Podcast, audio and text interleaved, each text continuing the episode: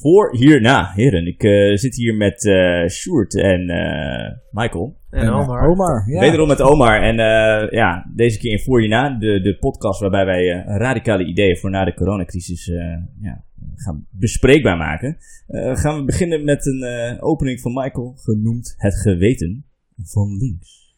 Ja, het geweten van links. Ehm, het geweten van links, wat is dat eigenlijk? Ja, wat, wat bedoel je daarmee, Michael? Ja, Het geweten van links, wat ik daarmee bedoel, is ehm, als je bijvoorbeeld kijkt naar, eh, naar Ruth Bader Ginsburg, eh, die, eh, die deze week is overleden. Hm. Ehm, ja, wat, wat is de reactie van de Republicans daarop? Het eerste wat ze natuurlijk doen is zeggen, we gaan haar, haar zetel vullen. Maar als we nog, eh, ja, als we even terugdenken. Want, want, want, eh, Ruth Bader Ginsburg, dat was de Supreme Court, Court Justice, Justice eh, natuurlijk, ja, ja. Net, net overleden. Een prachtvrouw. Jammer genoeg, zelfs op haar 83-jarige leeftijd, te vroeg overleden. Want inderdaad, een, een Trump-administration die wil haar zetel vullen.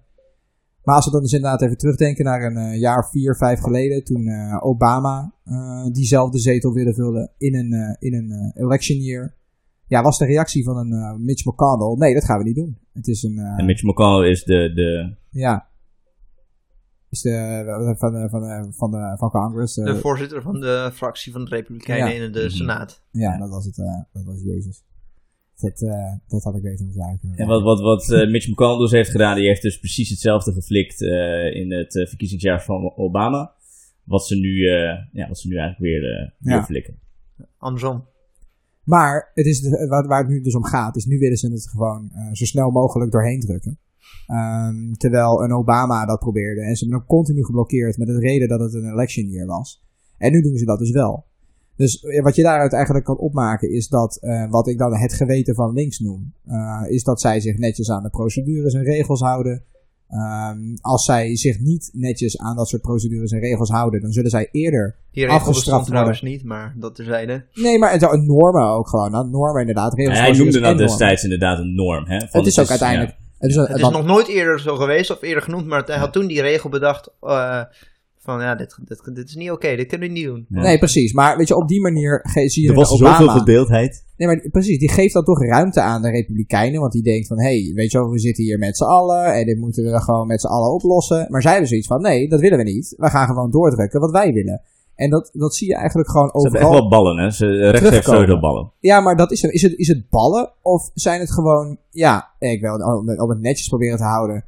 Ja, dan kan ik mij geen ander woord brengen dan assholes. Want Ja. het is gewoon letterlijk, ja, het kan ons niet schelen welke regels of procedures of normen wij zelfs creëren. Het gaat er alleen om, zeg maar, politiek gewin. Nou ja, En in plaats van dat links dat erkent om hun agenda er doorheen te drukken, wordt links erop afgestraft als ze dit soort praktijken. Lin- links gaat meer naar het midden, omdat Ja. rechts gewoon voet bij stuk houdt. En links die komt gewoon al aan de onderhandelingstafel met eh, zoveel concessies. Precies. Ja, wat McConnell hier doet is eh, rationaliseren in plaats van redeneren. Oftewel, de conclusie is, als een democraat president is, mogen er geen justices worden benoemd, want dan is hij het niet eens met eh, wie er wordt benoemd. Maar als een republikein is wel, vervolgens bedenk je een redenering om die conclusie te rechtvaardigen. Dus dat is rationaliseren. Mhm. Ehm, alleen het, ja, de Republikeinen laten daarmee dus ook op wel meer punten zien dat ze in staat zijn om echt gewoon politiek hard te spelen, om te vechten voor hun agenda. En de Democraten doen dat ook.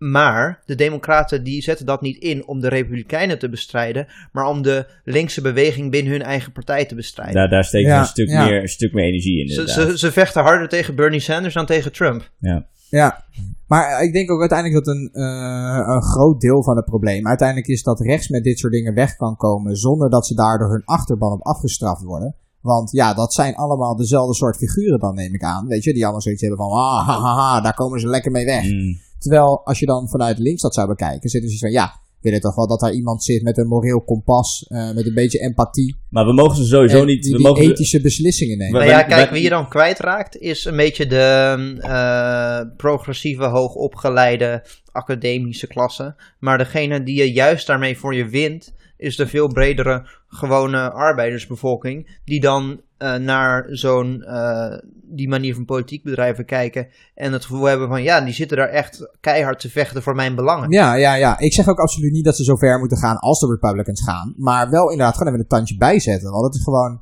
En nu is het gewoon Ja, een dit- farce, toch? Ik Ja. bedoel, eh, tegelijkertijd, wanneer we het toch hebben over het geweten van links. Kijk, het is gek om deze, link, om deze om de Democratische Partij als iets links te beschouwen. Wanneer de echte Ja, linkse rakkers onder en de progressieven, die worden gewoon vet benadeeld. Ja. En ehm, wat ik denk ik ook wel goed is om bij stil te staan, is dat eh, terwijl ze eh, publiekelijk in de media, et cetera, eh, Trump probeerde aan de, aan de schandpaal te nagelen, eh, zijn ze vervolgens wel gewoon lekker al die judges van hem, die federal judges aan het, eh, aan het Benoemen. benoemen Ja. en goedkeuren. En, Ja. en dat gaat gewoon allemaal onder de radar. Dus publiekelijk doen ze net alsof ze niet eens zijn met Trump. Terwijl, weet je, als je echt dacht dat die gast zo ontzettend gevaarlijk was, waarom zou je in godsnaam dan al zijn crap goedkeuren? Ja, Ja. ja, ja. ja. En uiteindelijk ehm, die manier van hard spelen om een bepaalde politieke agenda erdoor te krijgen. Eh, een mooi voorbeeld daarvan is eh, eh, Franklin Delano Roosevelt, dus die in de jaren 30 en 40 president was van de VS. Mhm. Ehm, hij heeft toen een, een eh, plan voor eh, publieke investering in infrastructuur Ja, de opgezet, New een New Deal. Deal. Ja. En het heeft hij niet gewoon van, oh, we gaan dit plan schrijven en we brengen het erdoor. Oh, iedereen is het ermee eens, mooi. Nee, wat hij heeft moeten doen om dat erdoor te rammen, is om bij al die senatoren, die democratische senatoren die er niet voor zouden stemmen, langs te gaan en te zeggen, luister, jij gaat hier voor stemmen, want anders dan eh, vind ik iemand in jouw staat om een primary tegen jou op te zetten. Ja. En dan ga ik tegen, eh, voor diegene een campagne voeren en dan ben je je carrière kwijt. En- En je hoeft niet eens naar de andere kant van de oceaan te gaan om een voorbeeld ervan te vinden van hoe hard spelen een agenda erdoor krijgt. Want in hetzelfde tijdperk van de, de Great Depression, die natuurlijk ook in Europa gevoeld werd, ehm, was het zo dat de afsluitdijk, wat natuurlijk in Nederland de publieke investeringen was om ehm, ja, werkgelegenheid te creëren en uiteindelijk uit die crisis te komen. eh, dat was ook niet gewoon zo gezegd, zo gedaan. Ik bedoel, er waren mensen Ja. die letterlijk aan het rellen waren en eh, met straatstenen aan het gooien in de Jordaan bijvoorbeeld. Dat was de reden dat ze de alle wegen hadden geasfalteerd.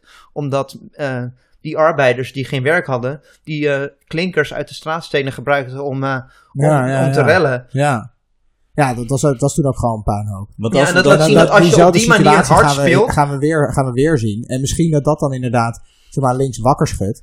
Eh, want ja, wie had dat nu moeten doen? Dan de voorzitter van de House, eh, Nancy Pelosi. Die, Ja. die, die had harder moeten optreden of iets, iets moeten aanpakken. Maar, haar beschouwen ziet als links is, is- dus nee, sowieso precies. in het Zij- Zij begin... saboteert zij- alleen de linkse elementen. Nou ja, in wat zij doet is keihard partij. vechten om haar Ja. eigen agenda erdoor te krijgen. En dat Ja. is heel toevallig ook dezelfde agenda als die van Trump en Mitch McConnell. Ja. Ja, ja. Ja, Maar als we dat terug zouden trekken naar Nederland. Hè, bijvoorbeeld, oké, het, is, het is overduidelijk dat de Democratische Partij daar niet links is. Niet links zoals we dat zelf zouden mogen beschouwen. Kijk eens even naar de quote-unquote linkse partij hier in Nederland. Ehm, wat is het geweten van deze, deze linkse partijen? Geen, en, geen een van deze linkse partijen gebruikt nou echt hun platform om radicale veranderingen te Precies. Nee, brengen. maar geen, we hebben ook geen enkele, zeg maar, harde eh, leider op links. Zeg Nee. maar, misschien zijn het zijn wat je ziet is een beetje haantjesgedrag af en toe. Soms zie je dat, dat linkse partijen bereid zijn dan met elkaar samen te werken. Of in ieder geval dat dialoog te openen. Maar dat, dat loopt allemaal op niets uit. Ja, puur omdat is soms wel goed bezig. geen, geen een van die partijleiders zeg maar, bereid is natuurlijk om zijn eigen ego opzij te zetten en echt samen te werken. Ja. Omdat je dan gewoon een figuur nodig hebt die, die dat er doorheen kan Er staat ook natuurlijk heel veel op het spel. Hè? We Ja. zijn natuurlijk ontzettend bang voor die paar zetels eh verlies Ja, ja, ja, precies. Tegen wel een vrij sterk rechtsblok altijd. heb En uiteindelijk uh, handboeit links, als je het zo kan noemen in Nederland, zichzelf ook met um, wat ik zelf beschrijf als politeness politics. Wat eigenlijk de tegenstander is van empathische politics. Ja. Want door altijd te benadrukken op hoe je, of de toon die je aanslaat, um, hoe agressief je overkomt op je politieke tegenstanders, wat voor middelen je wel en niet mag gebruiken om druk te zetten. Um, daarin wordt, uh, haalt links eigenlijk de mogelijkheid voor het meest, ja, het krachtigste middel dat je als, als linkse beweging hebt weg. Namelijk de druk van volksbewegingen, van mensen die op straat demonstreren. Dat is de manier waarop historisch gezien elke keer als er uh, linkse verandering is gekomen, die meer um, welvaart bij de arbeidersklasse heeft neergelegd, mm -hmm. die daarin vooruitgang heeft gebracht, altijd, dat, dat zijn dingen die hard fought zijn. Dat ja. is nooit en, en door wat, de achterkamertjes wat, gekomen. Wat doet die linkse oppositie nu? Dat is een heel goed voorbeeld. Want nu heb je het, het enige wat je hebt is af en toe een debat over één standpunt, waar ze het dan wel of niet eens over zijn. Uh, ja, en af en toe wonen ze ook wel eens een keer een protest bij, dan laten ze hun gezicht even zien. Weet ja, je maar die maar protesten is ook gewoon alleen maar van...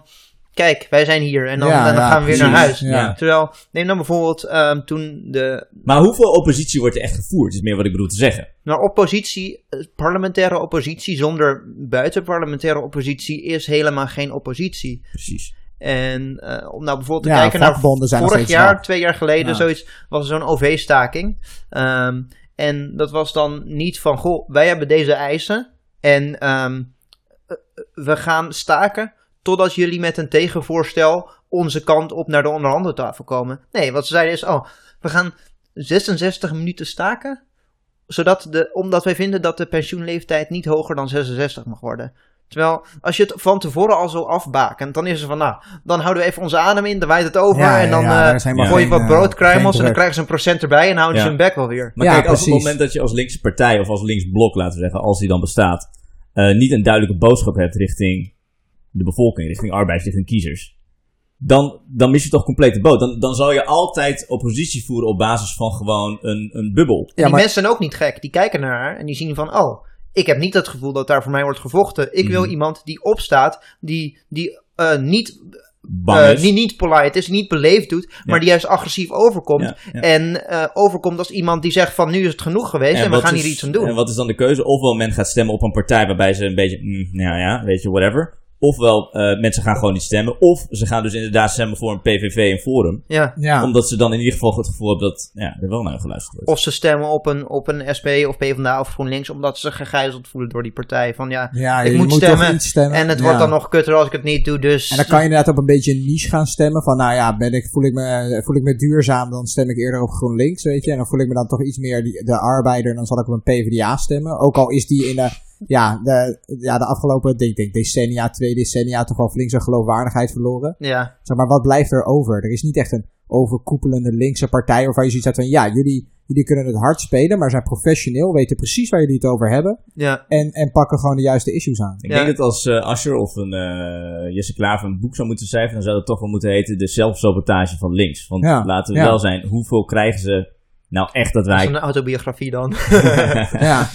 Nee, maar dat is ook zo. Is dat het geweten van links? Dat dat gewoon... eh, we- Nee, maar ik, denk geen- gewoon dat, dat ze inderdaad een soort van gegijzeld worden door het imago van links, weet je. Dat ze toch op een bepaalde manier gezien moeten worden, of ze worden afgestraft door hun achterban. Weet je, er zit wel, er zit gewoon wat in. En hun Dat- achterban is niet de arbeidersbeweging, maar dat is de, meer de academisch hoogopgeleide Ja, ja, precies. eh grachtengordel. eh, ja, want veel van de, van de arbeiders zijn ze verloren inderdaad aan populistische partijen als een PVV. Of aan eh, mensen die gewoon ophouden met stemmen. Ja, ja, precies. Maar wat je inderdaad, even om even terug te komen op die, op die zelfsabotage van bijvoorbeeld een Ascher.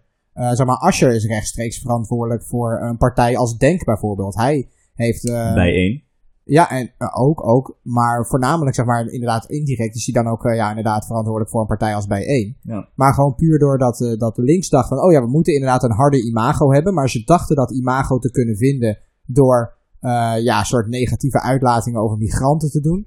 Eh, in der tijd ging dat toen over Turken op basis van een onderzoeksrapport wat uiteindelijk aan alle kanten bleek te Ah, rammelen. ja, ja. En, en daardoor is, ja, zijn zij uiteindelijk opgestapt en hebben ze Denk opgericht. Maar, maar dat is ook gewoon die, die, die sabotage van links, waarin je ziet dat ze gewoon geen idee hebben wat ze aan het doen zijn. Kijk, weet je, Want hij denkt dat, dat, dat, zeg maar, dat, dat hard optreden voor links dan alsnog een soort van in de rechterkant gaan zoeken is. Maar dat is het niet. ja, ja, het kijk, is gewoon eh, doen wat je moet doen. Ja, PvdA die Ja. is jarenlang aan de macht geweest in de provincie Groningen. En je, je weet hoe het is gegaan met eh, de aardbevingskwestie, et cetera. Ik bedoel, hoeveel geld er daar wel niet is uitgepompt. En in Arizona, in de staat, eh, in de staat van, eh, van, eh, van Amerika, eh, hebben ze ook, ik geloof, eh, het is of gas of olie, in ieder geval eh, enorme natural resources die ze daar weg hebben gepompt. De PvdA.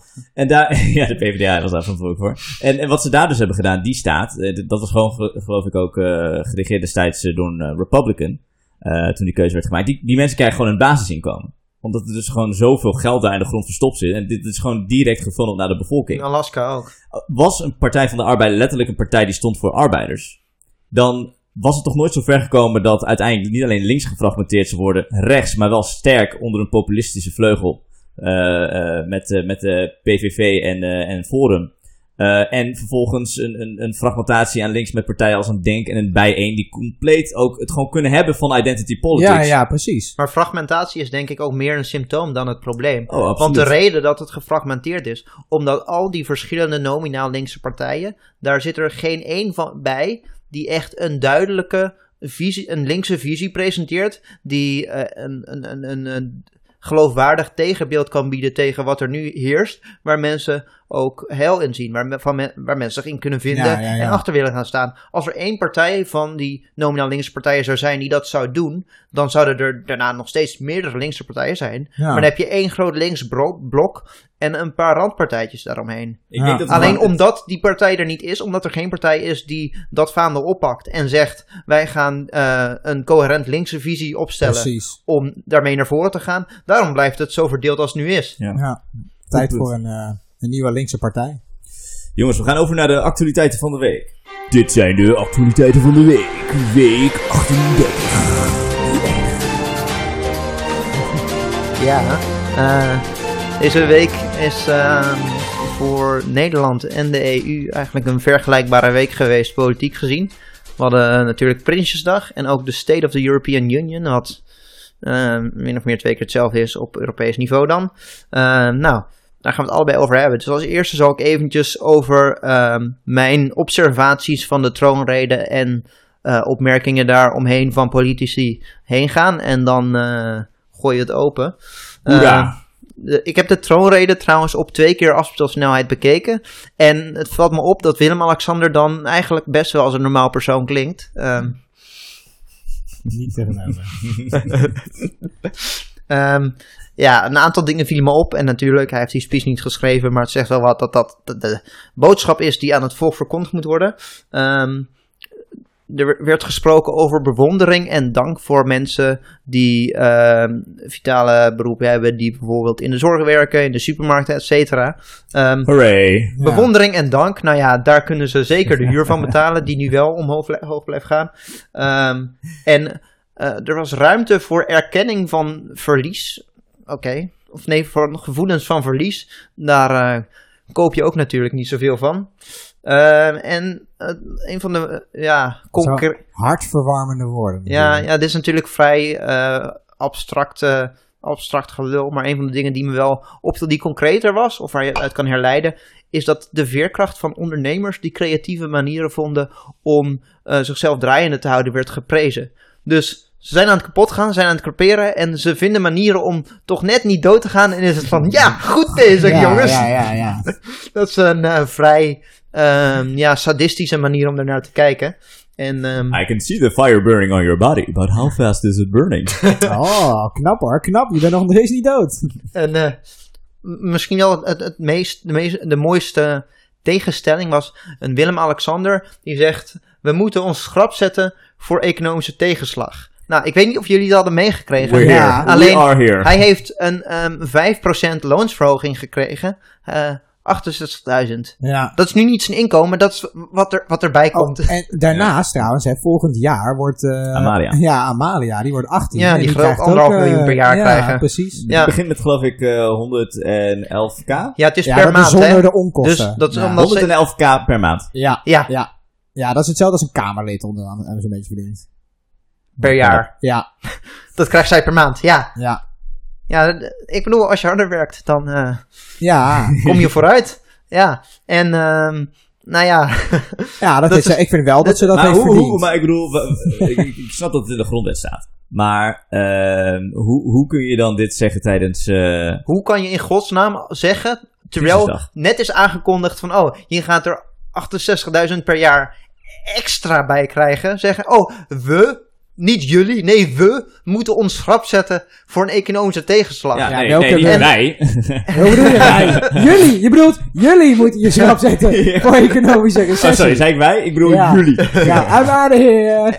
En het is natuurlijk ook gewoon, hij zit ook in een hele lastige positie. Want hij moet overkomen alsof hij kan empathiseren met de problemen van mensen die hij onmogelijk kan begrijpen. Omdat hij nooit van zijn leven enig besef heeft gehad van wat het betekent om te moeten nadenken Ja, over waar hij is prins Pils geweest ooit. Hij heeft biertjes gedronken bij Maar eh, laten, we, laten we wel zijn. Ik bedoel, het, het is ongetwijfeld geen kwaad mens. Maar het, het, er valt zeker wel iets voor te zeggen dat ook hij, gewoon na verloop van tijd. Ik bedoel, ondanks dat hij misschien een hele ruige normale Ja. studententijd heeft gehad met... eh, met, met eh, En was zijn broer ook niet de pandjesprins van Amsterdam? Was, was, was- Prins Bernhard Junior, ja. Maar het zegt wel iets over het systeem, toch? Ik bedoel, dat, dat, en, en zijn eigen tunnelvisie eh, binnen dat kader. Dat hij maar hij gewoon... vindt het ook gewoon normaal. Hij kan, Ja, ja, het ja. is dan Ja, zijn geld. En hij kan ervoor kiezen om te zeggen: oké, we zijn samen één land. Dus. Ja. En het is bijvoorbeeld heel Ja. slecht voor ook eh, verspreiding van een ziekte als er mensen op straat moeten leven. Dus ik heb veel meer inkomen dan ik strikt genomen nodig heb. Dus ik ga de helft. Hij zal geen enkel verschil merken in hoe die moet leven. De helft ervan afstaan aan daklozenopvang. Zou die kunnen doen?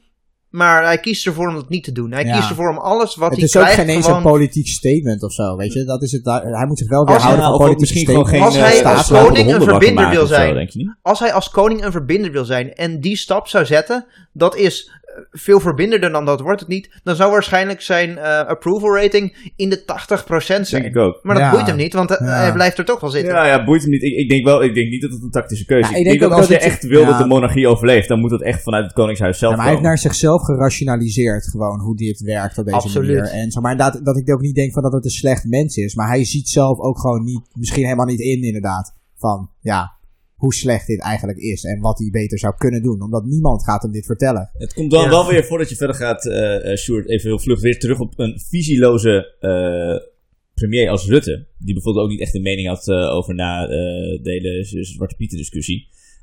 Hier had hij gewoon een duidelijke lijn in kunnen trekken. Ja. Maar hij, is soort van, hij heeft altijd de positie aangenomen om, om toch een soort van Koningshuis eh, te, te ja, voorzien van een soort van, van, van sluier tegen al dat eh, geweld van buiten op, het, eh, op, het, eh, op de monarchie. Dat Ja. is toch eigenlijk een beetje, dan mis je toch eigenlijk een beetje de boot. En de, als, de, de, de argument, het argument van Rutte is ook altijd van, ja, maar dit doen we zo omdat we het zo hebben afgesproken. Dit is gewoon hoe het is. Dit, zo hebben we het afgesproken, oké, maar dat betekent dat, dat we een andere afspraak kunnen maken. Maar, Ja. En, ik, en ik heb ook helemaal niet, er is ook helemaal niets mis vanuit mijn zeg maar, perspectief met een ceremonieel koningshuis. Er zijn Nee. heel veel mensen in Nederland die vinden het leuk om Koningsdag te vieren. En ik denk Ik ook Ik zou zeker het dat vinden om op een president te stemmen, maar dat... Ja, nee, ja, je, dat- dat is waar. Daarom- daar is ook. Ik bedoel, ik, ik denk wel Ja. zeker dat het een monarchie En- kan een functie hebben. Ja, weet je en wel. dat Maar er dit, wat geld naartoe gaat, weet je, oké, dat is ook goed. Maar Hmm. weet je, het is gewoon ja, buiten proportie helemaal inderdaad. Als die zegt van wij gaan de economisch op achteruit, maar eigenlijk gaat hij de economisch op vooruit. ja. Oh, en zijn dochter krijgt straks ook weer een uitkering van een ton per maand. Ja. Ja, En ik had nog een paar punten erover opgeschreven, namelijk ehm, er werd ook genoemd van hoera, we hebben bedrijven gered. dat is ook wel heel erg, eh, ja, nou ja, dat zegt natuurlijk wel wat dat dat hetgeen is wat wordt gevierd. En ehm, hij zei dat het belangrijk is dat scholing en training voor mensen in beroepen die wegvallen, dat dat een focus moet worden. Maar dan denk ik, oké, eh, waarom moet je dan nog betalen voor je beroepsonderwijs? Terwijl dit duidelijk blootlegt dat het gewoon een eh, publiek goed is om... eh, En dat iedereen iets aan heeft. ja, precies.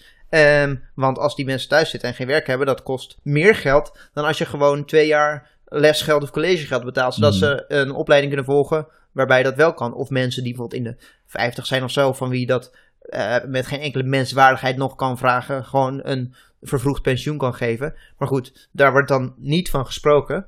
En ehm, hij had het ook over een extra bonus voor de zorg.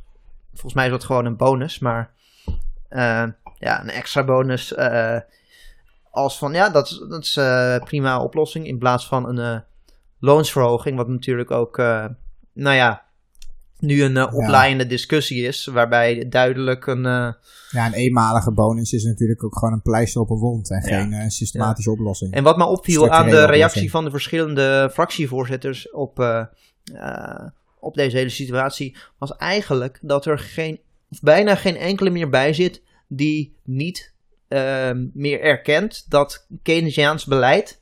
ehm, dat dat het verstandig is om te doen in een crisis. Dus dat in een crisis het de taak is van de overheid om geld uit te geven om de economie draaiende te houden. Terwijl bij de vorige crisis ehm, de hele insteek was van, oh, we moeten bezuinigen, anders dan is het geld op. Ehm, nou ja, en dat we heeft het wel steken in de bankensector. ja, dat ook. Maar dat heeft het probleem Ja. natuurlijk alleen maar groter gemaakt. En dat is nu, eh, dat schaamteloze neoliberalisme is nu doorgetrokken naar een soort van supply-side economics Keynesiaans beleid. Dus we investeren wel publiek geld om de economie draaiende te houden. Alleen we geven dat geld dan gewoon aan grote bedrijven. Dus dat is nog steeds ja, wel, daarnaast met een steun, op, Ja. een steunfonds van 20 miljard. Waarbij niet is eh, gedefinieerd waar dat precies in zal worden gestoken. Nou ja, dan Ja, en of Weet het je wel waar iets, het blijft? iets doet eh, op de langere termijn. ja. Ja. Ehm, Even kijken hoor, want eh, dat viel me ook op aan de oppositiepartijen. Dat die insteek van, oké, we moeten inderdaad wel publiek geld uitgeven, maar moeten we het aan de bedrijven uitgeven of aan de werknemers en consumenten om die economie draaiende te houden? Niemand trok die logica die, de, die het kabinet nu volgt daadwerkelijk in twijfel. Ja, dat is En waar. dat, dat Ja. laat zien dat er geen echte oppositie Welke is. logica? Ehm, van oké, we erkennen dat we publiek geld moeten uitgeven om de crisis te bestrijden. Maar dat geld moeten we uitgeven door ervoor te zorgen dat lonen van mensen worden doorbetaald. Of door te- ervoor te zorgen dat mensen een universeel basisinkomen hebben. Of wat dan ook. In ieder geval iets wat gewoon geld in de handen van werkende mensen Ja. zou brengen. Mhm. Niemand heeft dat punt gemaakt. En ze gingen allemaal mee- mee met de logica van ja. Nou, we moeten gewoon eh, publiek geld steken in eh, grote bedrijven om die te redden. Want ja, daar is de economie op gebouwd. Ja, ze spelen wat dat betreft allemaal op hetzelfde speelveld. Ja, dus dat laat zien, wederom mijn punt van, we hebben helemaal geen linkse partijen. Nee. Want die Nee. zouden, Maar ook dat, er, zeg maar, dat er zeg maar, geld wordt gesto- eh, gestoken in zeg maar, het MKB, daar kan ik me gewoon iets bij voorstellen. ja, tuurlijk. Zeker. maar inderdaad. Dat, dat is je- inderdaad geld Ja, ja, stoppen ja. in de handen van werkende mensen. Want Precies, MKB'ers precies. zijn, dat zijn Maar- personen. Ja, als je inderdaad weer gewoon alleen maar van massive corporations gaat ondersteunen, dan eh, ja, En dat is laat dus niet letterlijk gezegd.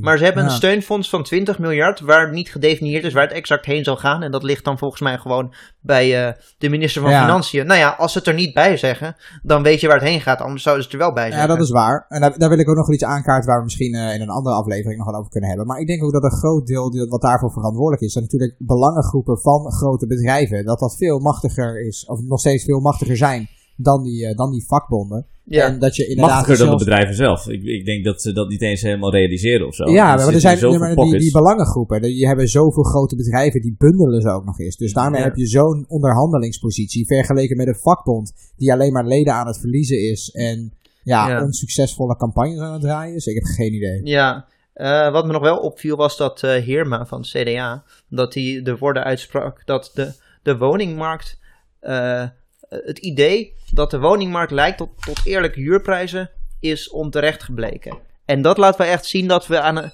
ehm, misschien verliest links wel elke strijd, maar de oorlog eh, zijn we aan het winnen. Want uiteindelijk heeft deze crisis laten zien dat ehm, het gewoon nodig is dat je een overheid hebt die ervoor zorgt dat er een bepaalde basis is voor mensen. Ja, ja, dat is waar. Als zelfs een CDA erkent van, hé, hey, de woningmarkt is gefaald. Het experiment hebben we 40 jaar uitgevoerd en het heeft nergens toe geleid behalve een woningtekort Minimaal en 30 een jaar, huurprijzencrisis. Ja, Ja, ja, ja, ja. Dat laat zien Het, is, dat het, het heeft gefaald. het valt niet meer te ontkennen. Als zelfs het CDA dat, dat erkent. Ja. En ehm, nou... Maar van- wat staat links dan nog in godsnaam in de weg om bijvoorbeeld wel gewoon radicaal zeg maar, hun eigen... Als, eh, Ja, als je PvdA ook- zou vragen of een GroenLinks van... Wat is hetgene wat jullie het allerliefste zouden willen? Maar wat het- zou iedereen helpen en waarvan je nu misschien denkt... eh, Is niet helemaal mogelijk gezien de politieke klimaat niet helemaal mogelijk? Wat zou, dan, wat zou je dan voorstellen? Wat zou dan zeg maar je proposal zijn? Maar het is toch ook om te huilen dat het een crisis als dit, eh, dat het, de- zeg maar, het is de linkse partijen niet gelukt om de politiek naar links te bewegen, maar een crisis precies. als dit wel. Dat is toch om te huilen. Ja, Wat is ja, hele maar dat- functie ja, dan? maar dat is het maar ook, dat is, het, dat is een crisis ik... dan hebben die met... partijen toch helemaal geen functie in het Precies, precies. Ik zou eerlijk... Ik Nou, zou, niet, jongens, niet dat partijen geen functie hebben, maar... Nee, maar die linkse Ja. partijen. Nee, maar heren, even in, in alle eerlijkheid, om het nog even dramatisch te, te maken. Zelfs, in, zelfs met deze crisis, zelfs met deze pandemie, komen ze niet tot, met, met een duidelijke boodschap. Nee, nee, nee. Niemand heeft het over universeel Maar ik denk dat dat is ook hetgene waar, je, ja, waar, het, eh, ja, waar, het, waar het gebrek ligt. Ehm, uiteindelijk zullen ze dit alleen maar voor elkaar kunnen krijgen als je de macht hebt. Macht is gewoon eh, eh, het, het kernmiddel hier. Als zij geen, bij de verkiezingen ja, niet winnen en rechts er met de winst van doorgaat. Ja, wat ga je dan doorvoeren? Dan kan je wel oppositie voeren. Ja, maar je gaat niet Mm. winnen als je Maar- geen oppositie voert. Nee, Dus nee, dat nee, is ook nee gewoon maar ik denk, ik denk cirkelredenering. gewoon uiteindelijk, weet je, en dat, dat wil ik ja, niet per se heel pessimistisch zijn. Maar Kijk, je kan oppositie voeren wat je wil, maar uiteindelijk draait een groot deel toch om die verkiezingen. En hoeveel zetels jij bemachtigt, welke politieke druk je ook op Ja, en die manier kan zetels uitoefenen. door een duidelijke boodschap neer te leggen. Precies. En, kijk, Ja, en- maar en dat doen ze zowel niet als terwijl ze in oppositie zitten, maar en niet tijdens de verkiezingstijd. Nee, omdat Nee. ze te gewend zijn aan procedure politics. En Ja, gewoon precies. Het is- het binnen is- de lijntjes Ja, kleuren. Het is doodzonde, want in plaats van dat ze deze pandemie nou hadden gebruikt als een soort van, weet je, al was het bijvoorbeeld de SP of een GroenLinks die als eerste begon te hebben over nationaliseren van de, van de zorg of eh, Ja. eh, de grote bedrijven, bijvoorbeeld dat ze, voordat we die zouden gaan eh, redden, redden met een of andere injectie, zoals bijvoorbeeld KLM of zo, ik noem maar wat. ja. Of eh, dat, eh, z- eh, vliegveld in, in Lelystad, weet je, om het maar wat ja. te noemen. Ehm, doen ze dat gewoon niet en gaan ze gewoon achteroverleunen.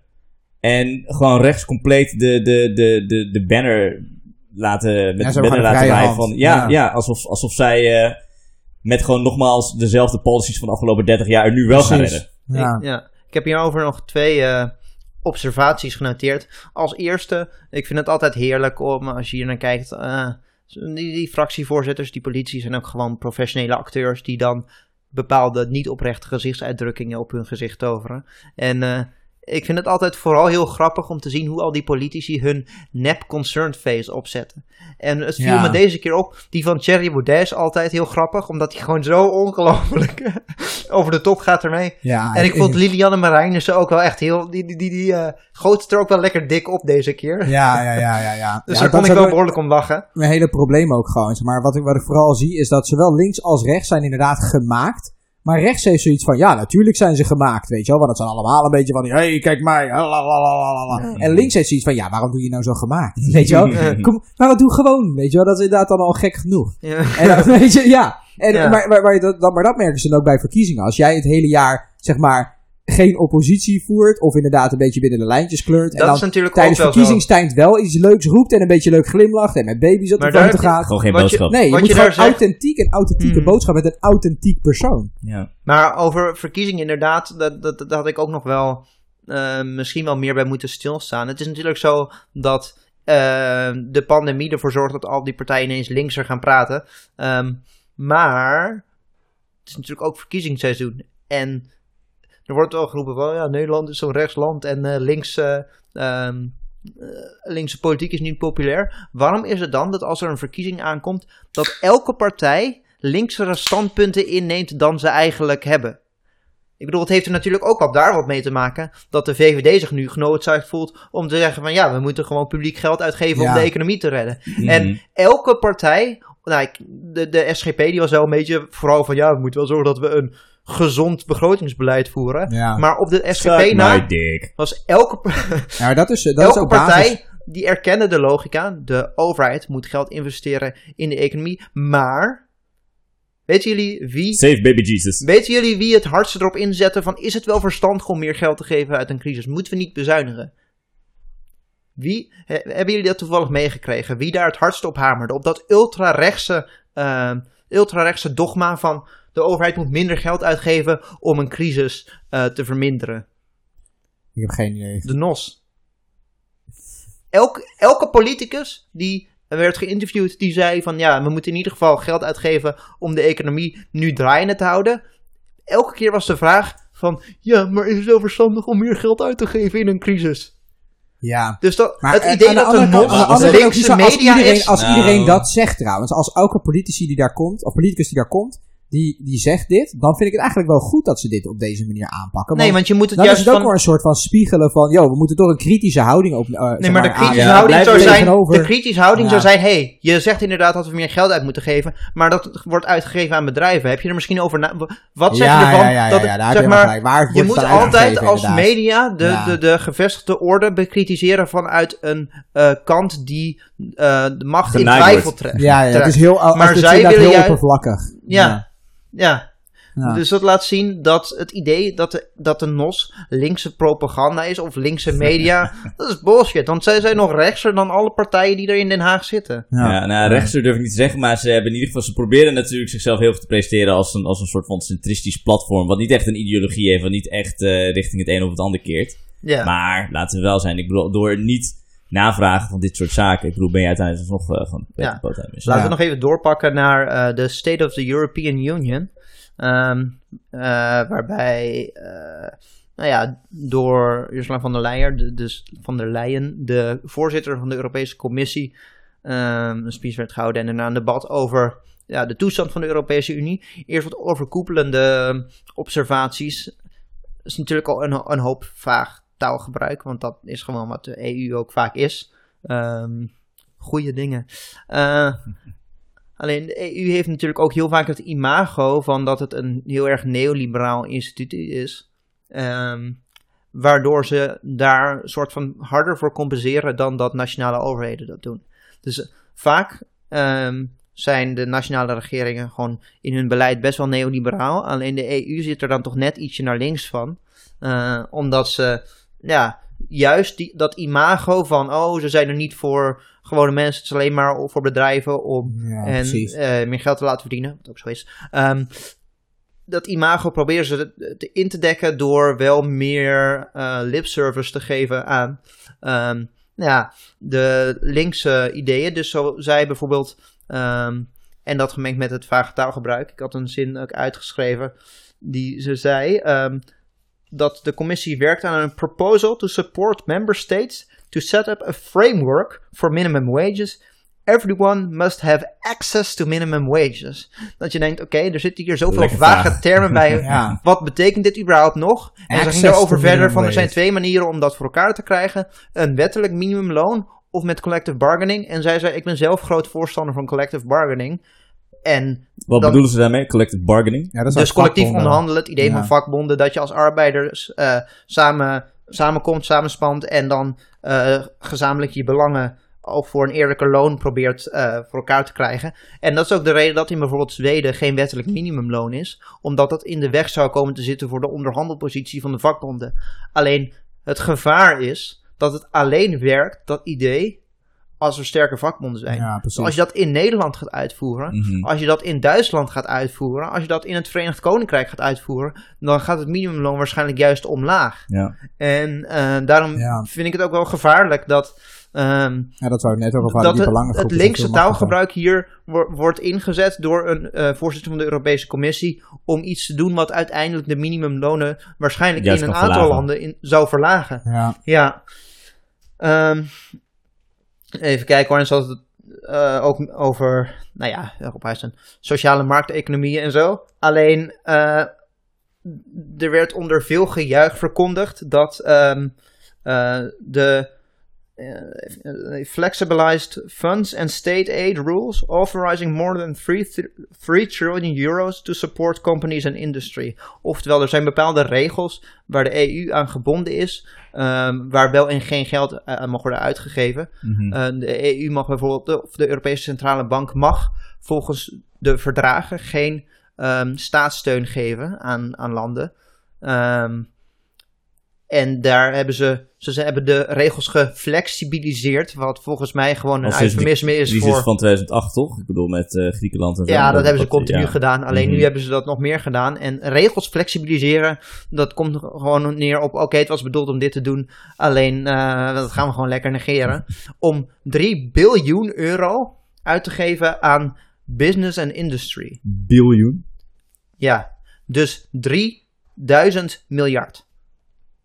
Dat is eh, tijdens deze crisis, Ja. dat is, eh, nou ja, eh, twee derde van wat er in de VS natuurlijk aan business en industry is gegeven. ja, maar Dat is gewoon een gigantische hoeveel opwaartse procent, herverdeling van zeg de maar, van het totale budget is dat bedraagt dat natuurlijk. Maar dat is wel een ongelooflijk groot, groot bedrag. Maar als de, als de Europese Unie één economie zou zijn, dan zouden we ook de grootste economie van de wereld zijn. Ja, maar Ja. ik bedoel, dat is in een, een kwestie van dagen 3 biljoen en niet op een jaar begroting. Ah. Dus dat is echt, dat zijn absurde hoeveelheden geld die gewoon ehm, de economie in worden gepompt. Dat geld wordt er gewoon bij verzonnen. En dan wordt er nog steeds beweerd dat datzelfde niet kan worden gedaan voor een universeel basisinkomen. Ja. Maar dat terzijde. Dat is 300 miljard, hè? Als je uit zou gaan van 1500 euro Het is, basisinkomen. Ik zelf ben niet een voorstander van 1500 euro basisinkomen. Maar ik bedoel, daar kunnen we zeker een discussie Ja, over voeren. Maar Nederland als dan? dat al... ze hebben een dat tienvoud van het zijn. geld dat daarvoor Maar nodig Nederland is. Europees? Eh, dat, dit zou voor Nederland zijn. Mm. Ah, oké, ja. ja. Ja. Ja, maar daarom, daarom kun je die bedragen denk ik dus ook wel niet echt met elkaar vergelijken. Want Ja. hoeveel zou dat bedragen voor, een, voor, de, voor heel Europa? Ja, Maar ja. Ik denk dat ook Europese wel- burger een ja. universeel basis Zou, zou dat een eh, beter wanneer we het hebben over deze State of the Union, hè? En dat ze het heeft over een, een, een soort van framework voor eh, minimum, eh, in, voor een, voor een eh, minimum salaris. Dat ik echt dacht van, oh, bestond dat niet al? Nee, het bestond niet, omdat... Nou, eh, nou, dat, dat, dat ten eerste. Maar, maar denk, wat is een framework? Ja, nou dat sowieso. We gaan de discussie starten. Want elk, elk Europees land heeft een vorm van minimumloon, maar eh, je kan het niet in één keer gelijk trekken. Want eh, als het gemiddelde inkomen per jaar in een land als Roemenië eh 25.000 is en je voert een minimumloon in wat neerkomt op 20.000 euro per jaar, dan zeg Deze maar, crisis die dan- had eigenlijk gewoon getoond van het, het basisinkomen had gewoon heel veel geholpen. Ja, dat ook. Dat was gewoon een van de oplossingen geweest. Dat weet je? En hoe hoog, die, hoe hoog dat eh, basisinkomen zou moeten zijn per land, ja, daar moet elk land denk ik gewoon een eerlijke discussie over voeren. me. Ja, en daarnaast had ze het ook nog over de, ehm, dat de four freedoms van de EU zijn hersteld. Dus dat is freedom of movement, eh, freedom, vrijheid van, van perso eh, sorry, vrij verkeer van personen, Mhm. van dienstverlening, van vestiging en van kapitaal. En het gaat in dit geval natuurlijk vooral om kapitaal, wat het Mhm. mogelijk maakt dat alle winst wordt geregistreerd onder eh, eh, Nederland. En dan wordt er een deal gesloten met de Belastingdienst, waardoor ze geen belasting hoeven te betalen. En dan wordt er, kan een bedrijf als IKEA door heel Europa eh, winstbelasting ontduiken. Eh, nou ja, er wordt gevierd dat dat wordt hersteld. En hetzelfde geldt voor de, eh, de, de Banking Union en de eh, Capital Markets Union. Die, ehm, is, die, daar wordt verder aan gewerkt. Dat is, al, dat is een langdurig project. Duitsland eh, die is daar een tegenstander van. Maar deze crisis wordt nu gebruikt om dat erdoor te rammen. Ehm, wat het ook weer makkelijker maakt om eh, eh, belasting te ontduiken voor dat soort bedrijven en zo. Nou ja, dat is gewoon shock doctrine. Van, oh, er moet iets ergs gebeuren en dan voeren we door wat we al van plan waren. Ja, Hm. klopt. En eh, ja, het was vrij, ehm, vrij deprimerend om te bekijken. Omdat ze natuurlijk dat allemaal wel eh, verhult in, of tenminste eh, bij vlagen, in arbeiderstaal. Niet qua taalgebruik, maar wel qua wat ze zegt. En ik denk dat dat misschien nog wel gevaarlijker is als, als een Trump die gewoon zegt van... eh, I wouldn't want a poor person to be Secretary of Treasury. Ja, nee, maar uiteindelijk weet je, is, is Euro- de Europese Unie een gigantisch instituut. Zomaar, dus natuurlijk En er is alleen- zoveel, er is zoveel Ja. disconnect. Hoeveel mensen uit, een, eh, uit eh, de achterhoek, weet je, weten we nou echt wat er speelt op EU-niveau? Nee, maar dat, dat is, gewoon dat is ook gewoon een groot, eh, groot probleem van de, van de Maar hoeveel mensen ehm, hebben daadwerkelijk überhaupt een concreet idee van wat er speelt Precies. buiten hun eigen gemeenschap? Ja. Niemand. Ja. Ja. Je hebt een soort van vage notie wat gefilterd wordt door de media die je Mhm. ja, consumeert. ja, ja, dat is waar. Ik denk dat het veel, veel te maken heeft met gewoon de mensen die daar zitten, in de EU-top. Tuurlijk, ja, het, het idee die zelf. zitten daar voor hun eigen carrière. Het idee zelf is natuurlijk heel nobel, maar die mensen die zitten daar gewoon puur voor hun En het eigen heeft hachje. ook wel daadwerkelijk concrete resultaten geboekt. Zoals bijvoorbeeld ehm, geen binnengrenzen meer. Dat is fantastisch. Dat is. eh, eh, eh, Overal internet. Het is zo Ja, ironisch, ja, ja. eh, maar wel mooi dat een socialistische droom uiteindelijk is gerealiseerd door een neoliberaal instituut als de Europese Unie. Mhm. Ja, maar daarom denk ik ook gewoon, weet je iedere keer dat we iets als dit bedenken als mensheid, weet je, kunnen we hier gewoon op, op verder bouwen. En gewoon kijken wat kunnen we ermee doen. Maar inderdaad nu niet zoiets hebben van, ja, nou de Europese Unie, dat is leuk. eh, het heeft niet gewerkt, dus we gaan weer terug naar, eh, naar individuele natiestaten. Ja, maar ook weer iets- Die, die minstens zo neoliberaal en anti-arbeider zijn. Ja. We moeten gewoon inderdaad gewoon doorpakken. En kijken van, ah, nou dit framework hebben we hier nu liggen. Wat kunnen we hier verder nog mee doen? En hoe gaan we dit gewoon verbeteren? Ja, ja, ja, geef gewoon het goede voorbeeld ook, denk ik, gewoon binnen de verschillende landen. Hè? Ik bedoel, eh, Denemarken en Zweden, weet je, stuk voor stuk hebben ze hele mooie policies op het gebied van eh, gezondheidszorg en, eh, en educatie. Het begint dan natuurlijk gewoon regionaal, maar daarna ga je gewoon landelijk. En als je bijvoorbeeld als een land van Nederland zou kunnen aantonen, yo, 800 euro universeel basisinkomen helpt, kunnen we aantonen. Weet je, ik bedoel, laat Ja. Duitsland zijn eigen eh, afweging maken. Maar dan is in ieder geval de, de, de hoe zeg je dat, de geit over de dam, zoals ze zeggen in Tunesië. Ja, nee, maar ik denk, ik denk dat zeg maar een, een basisinkomen op EU-niveau. Wel een, eh, een betere oplossing zou zijn dan als Nederland eigenlijk dit alleen zou doen. Nou ja, Ja, je moet denk het je? natuurlijk ook dat dat schalen met kookkracht en zo. Want ik bedoel, wat er een brood in Nederland kost meer dan een brood in Bulgarije. Me precies, ook een maar beetje, voordat we daar verder gaan, we gaan het eh, nu weer bespreken, want het, Ja. topic wat ik wil aankaarten, dat is, eh, dat is eh, eh, framing. Nou, laten we dit dan een natuurlijke overgang noemen. Een eh, zeer organische overgang, zo voelt het althans wel. Hey, eh, wanneer we het hebben over framing, hè, en ook bijvoorbeeld met het universeel basisinkomen. Ik bedoel, het gaat heel erg uit van hoe ga je dat uiten richting je bevolking. Hè? Ik bedoel, dat zag je met deze dame van de State of the Union. Die, die framed het dan heel erg alsof ze meegaat is met de arbeidersklasse. Kan je framing toelichten? Framing. Nou ja, je hebt een bepaalde, eh, een bepaald topic. eh, en het, topic wat ik eh, wou aanhalen, of het voorbeeld wat ik wou aanhalen, dat is die van, van Mark Rutte. Daarin ging het laatst over wat jij net zei, eh Sjoerd, een loonsverhoging voor mensen in de zorg. Een loonsverhoging voor mensen in de zorg klinkt natuurlijk als een heel nobel idee. En uiteindelijk hebben we, geloof ik, met één stem verschil is het er niet doorheen gekomen. Want, zo zei Rutte, ja, loonsverhoging van 10%, dat zou betekenen 20 euro extra zorgpremie voor iedereen. En wanneer eh, de mensen de zorgloonsverhoging willen, wie willen de naloonsverhoging? eh, mensen die eh, bij de politie werken, de brandweerman. Stuk voor stuk functies en rollen waarvan je zou zeggen, die verdienen een loonsverhoging. Ja, essentiële onderdelen van ons maatschappij. Stel, stel je nou voor dat iedereen gewoon meer geld zou verdienen. Dat zou toch zo kut zijn? ja, niet te geloven. maar, maar het stukje framing komt hier dus eh, in terug. Want wie zegt er in godsnaam dat als je mensen de zorg een loonsverhoging zou geven, dat dan automatisch op een, een of andere spectaculaire wijze iedereen meer zorgpremie zou moeten betalen? Hoe is het zo dat het een opeens gekoppeld is aan het ander? Dat, oh, eh, we gaan nu meer investeren in eh, eh, onze infrastructuur, dus moet iedereen opeens veel meer wegenbelasting betalen. ja. Ja, dat is, dat is natuurlijk onzin. Maar het is natuurlijk wel gebaseerd op de terechte aanname dat eh, mensen die dat horen over het algemeen geen duidelijk beeld hebben. En dat heeft uiteindelijk iedereen op de geldstromen binnen het zorgsysteem. Want dat is ongelooflijk veel gecompliceerder dan je betaalt geld aan je zorgverzekeraar. Ja. En je zorgverzekeraar betaalt geld aan je zorginstelling. Mhm. Zo simpel is het natuurlijk niet. Nee, nee. Ik, ik vind het als een eh, zeer zorgelijke ontwikkeling. Want ik bedoel, je hebt dus, dat is ook precies het probleem. Je hebt dus wel heel veel mensen die gewoon meegaan in die ja, frame, eh, in die presentatie. Mensen geloven er gewoon heilig in. Het Ja. klinkt gewoon heel logisch voor mensen. En daardoor krijg je ook een bepaald, eh, ja, bepaalde eh, omgeving waarbij mensen gewoon vaak tegen hun eigen belangen kunnen instemmen. En dat ook gewoon graag moedwillig doen, zonder dat ze echt precies weten waar ze nou voor stemmen. Ja. Ja, ik denk dat, dat framing is sowieso een, een heel belangrijk onderdeel van onze maatschappij geworden. Niet alleen op politiek niveau, maar natuurlijk ook met producten, eh, reclames, et cetera, et cetera. Alles draait om framing. We framen onszelf ook natuurlijk. Weet je, als je ergens gaat solliciteren, je maakt je cv. Mhm. Weet je, je probeert het toch jezelf op een zo goed mogelijke manier te presenteren. En ja, wat, waar het uiteindelijk om gaat, is dat ik denk ik dat je gewoon de maatschappij moet, moet wapenen tegen framing.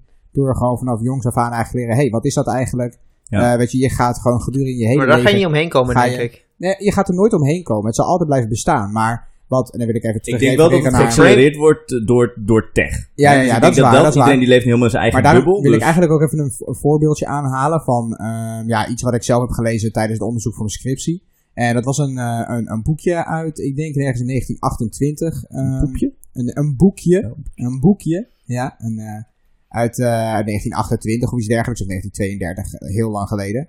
En dat ging erop in dat er nu allemaal nieuwe media eh, eh, was op dat moment. Weet je wel, je had radio en iedereen kon de krant lezen. En ja, wat deed dit nou eigenlijk met de maatschappij? En dan kreeg je zelfs op de basisschool en de middelbare school kreeg je lessen in propaganda. Wat is dat nou eigenlijk? Ja. Eh, dit willen ze je duidelijk maken, dit is wat er gebeurt. En je moet gewoon je eigen weg vinden binnen die jungle van propaganda. Maar framing En- is niet per se propaganda. Nee, nee, nee, nee, dat is waar. Maar ze kregen wel les in van, hey, oké, je, Voorbeeld je van, gaat ja. be- berichten op Ja. je afkrijgen met een bepaalde boodschap. Die gaan jou proberen te overtuigen. McCarthyism heette dat ook, hoor, toch? In Amerika. McCarthyism, ja, dat is toen Ja, eh, dat was- iedereen die, eh, ja, die, die linkser was dan heel erg rechts een ja, communist was. precies. Mhm. Maar dat is het hem ook. Op het moment dat eh, in, volgens mij, ja, na Pearl Harbor, dat de Verenigde Staten natuurlijk eh, eh, World War II joinden. Dat, toen hebben ze al die boekjes, die waren eerst standaard op de, eh, dus verkrijgbaar als lesmateriaal. Dat hebben ze allemaal teruggeroepen. Ah. Waarom? Omdat natuurlijk op dat moment, zeg maar, de, de War Machine, die moest ook gewoon propaganda inzetten. Van, hey, Uncle Sam, precies, ja, Uncle Sam wants you, eh, weet je wel, we need to get those jabs, et cetera, et cetera. En dan wil je natuurlijk ook je bevolking niet wapenen tegen van, of in ieder geval kritisch maken, op een goede manier. Van, hey, iedereen gaat jou proberen te beïnvloeden. Van politieke partijen tot bedrijven tot individuen. Hoe, weet je wel, maak je jezelf hier ja, bewust in. En, dat is dan echt, je zou je nog om. kunnen stellen van een, Ja. een kwestie van leven of dood, weet je. Je had Ja. Pearl Harbor, Amerika was under attack, weet je wel. Ja, Ze ja, dat is binnen no time een, een massive leger eruit pompen, oké. Wat we het nu over hebben is gewoon politici die gewoon op een bepaalde manier van framen de kiezer gewoon Ja. om, op misleiden. Ja, Dat is gewoon uiteindelijk waar het op neerkomt. En je hebt niemand aan links die, die daarop ingaat. die- nee, er is geen effectieve framing op links. Ik bedoel, als je alleen al kijkt naar links en rechts. Als je tegen iemand zonder enige context eh, de politieke termen links en rechts noemt. De meeste mensen, of heel veel mensen, die hebben dan een soort van eh, ja, instinctieve reactie van links, oh gekkies. Terwijl als je, je kan ook hetzelfde zeggen door te zeggen, oh ben je ehm, sociaal-economisch of asociaal-economisch. Dat is ook op zich wel een relatief accurate beschrijving van de scheiding Ja. tussen links en rechts. Niemand gaat zeggen, oh ja, ik ben asociaal-economisch. Mhm. Dus dat is een stukje framing wat eh, het gaat niet alleen om de accuraatheid van wat je zegt, maar gewoon op dat, dat je iets op een manier weet te verwoorden Ja. dat mensen het snappen Ja. en dat het op hen aansluit. Ja. En dat ontbreekt gewoon aan de linkerkant. Ja, ja, ja. En daarom wordt links als een onrealistische Ja. politieke beweging gezien. Terwijl als je zou denken dat zeg maar eigenlijk eh, inderdaad veel intellectuelen zich ook onder die linkse hoek scharen. Dat je zou denken als er een paar social linguistic experts hiermee aan de slag gaan. Dat zou toch prima moeten lukken om, om gewoon wat goede termen te framen en die slag tegen En ik denk dat je dat al wel hebt met bijvoorbeeld een Ja. Rutger Bregman. Die gewoon bij Davos, ja, ja. weet je, Ja, in, eh, in dat is waar. Genève of Zurich, in ieder geval in Zwitserland bij zo'n Davos, ja, Samenkomst van, eh, van eh, alle, alle ja, topmannen van die verschillende banken en, eh, en big tech companies die, die daar even hun Ja. ideeën gaan spu- spillen. Hij zei gewoon van ja, het, het antwoord zit hem gewoon in taxen. Weet je, gewoon belasting, belasting, belasting. En we kunnen hoog of laag springen, maar dat is uiteindelijk gewoon waar het mee begint. Als we wel de bankensector kunnen uitkopen, wat was het, eh 50 miljard in Nederland. Eh, als je uit zou gaan van een basisinkomen van om en nabij, laten we zeggen tussen de 700 eh, en 800 euro, dan zou je 150 miljard nodig hebben per jaar. Ja. Met een herdistributie van gewoon de toeslagen zoals we die nu al hebben, dat is ook een waardeloos systeem, zou je al iets van 50 miljard besparen.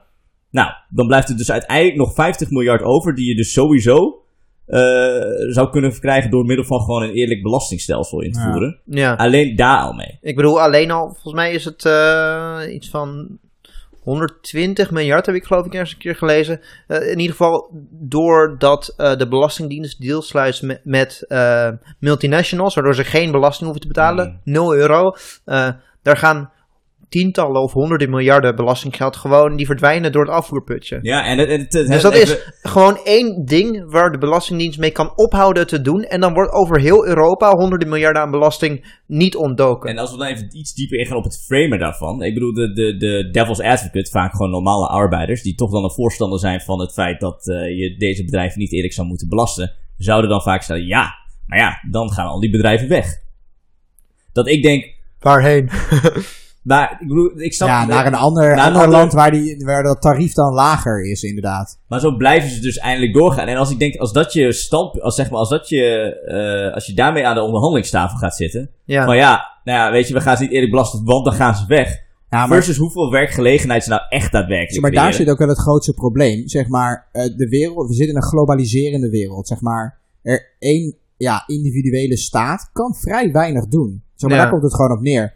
En wat dat betreft is inderdaad, de wereld is geglobaliseerd, maar we hebben geen wereldoverheid. En dus iedere keer komen die bedrijven ermee weg met dit soort spelletjes. Je kan van land naar land en op wetten ontduiken, maakt niet uit welke regels om, je omzeilt. Ja, Zeg maar, wat, wat je eigenlijk nodig zou hebben, en dat is iets wat Thomas Piketty, dat zo'n Franse econoom, echt jaren geleden ook heeft geschreven, is eigenlijk heb je een global wealth tax nodig. Het gaat inderdaad, je moet dit wereldwijd Dan aanpakken. gaan ze naar Mars, dat wil je niet hebben. Ja, nou, misschien versneld met dat als argument dat de space race versnelt, want dan willen alle biljonairs nog sneller naar Mars. Mars is een tax haven. Precies.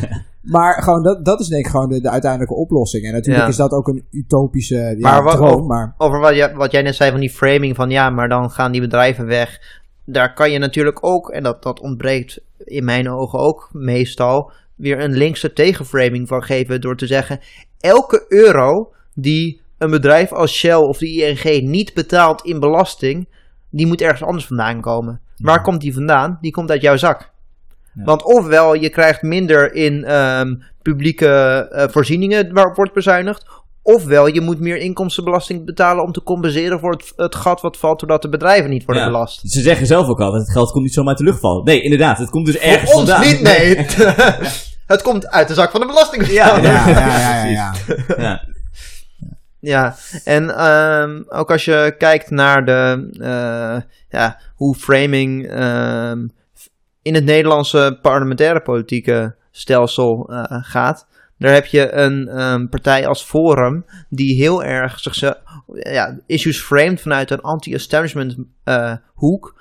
Door daadwerkelijke problemen misschien wel als felste te benoemen. Zoals bijvoorbeeld ehm, de zorgcrisis en de wooncrisis. Maar vervolgens zeggen ze maar dat komt door ehm, eh, klimaatinvestering, migratie en de EU. Ja, ja, ja. Maar dat, dat een is andere ja. zondebokken. Dus dat is, Ja, dat is controlled opposition tot en met. Want Ja. Forum heeft geen enkele andere functie dan ehm, ervoor zorgen dat je bepaalde eh, nou ja, gewoon bevolkingsgroepen hebt van eh, lager geschoolde arbeiders van lager inkomen, die denken dat ze stemmen op een alternatief wat uiteindelijk alles wat de huidige rege- Ja, maar er zitten, regering er zitten ook nog veel, steeds eh, zal doen. Er zitten ook wel hoger opgeleiden die voor hem stemmen. Maar het valt mij wel altijd op dat dat een soort, ja, het zijn wel een bepaalde soort types. En ja, dat zijn vaak wel de mensen die inderdaad denken, ja, als ik aan mezelf denk, dan eh, ja, wordt er inderdaad aan iedereen gedacht. Of als ik aan mezelf denk, ik denk lekker lekker aan mezelf en de rest, ja, dat boeit me allemaal niet. Door Ja, als je het leuk vindt om op eh, fakkels en hooivorken terecht te komen, dan moet je zeker voor stemmen. Als, Ja, eh, ja, ja, ja. Jongens, dat was eh, voor hierna, week eh, 38. Ik eh, dank jullie hartelijk. En let's hope the world isn't dead by next week.